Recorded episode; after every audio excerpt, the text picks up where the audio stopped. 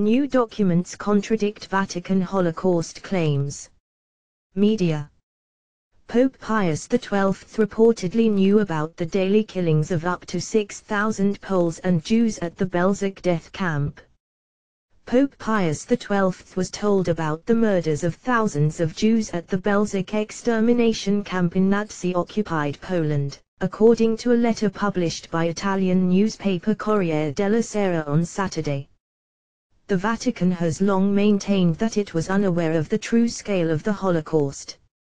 Addressed to Pius Secretary, the letter was written by German Jesuit priest Lothar Koenig in December 1942 and recently discovered by a Vatican archivist. In the missive, the priest reportedly mentions an SS-operated gas chamber at the Belzec death camp in Poland, while also referring to the extermination camp at Auschwitz.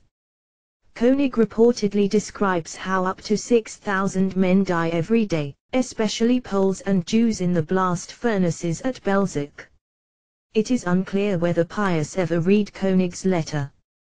However, the pontiff began receiving correspondence from British and Polish envoys in the same month of 1942, informing him that up to a million Jews had already been murdered by that point in Poland by the Nazi regime. In an address delivered two weeks after receiving Koenig's letter, the pontiff spoke out against the killings of hundreds of thousands of faultless people because of their nationality or race. In the address, he did not name the perpetrators or victims of these murders. Critics of Pius have long argued that the Pope did not do enough to highlight the Holocaust, and that he was overly cautious in his statements on the matter. His supporters say that he was bound by the Holy See's neutrality and worked through diplomatic channels to save up to 800,000 Jewish lives. Additionally, Koenig reportedly pleaded with Pius' secretary not to make the contents of his letter public, for fear that Nazi authorities would kill him and his resistance sources. After the war, Pius was presented with a sum of money from World Jewish Council leader Dr. Leon Kubowitzki in recognition of the work of the Holy See in rescuing Jews from fascist and Nazi persecutions.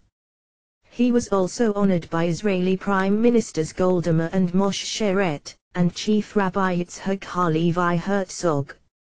Koenig's letter, and additional correspondence from his papacy, are due to be discussed at Rome's Pontifical Gregorian University next month.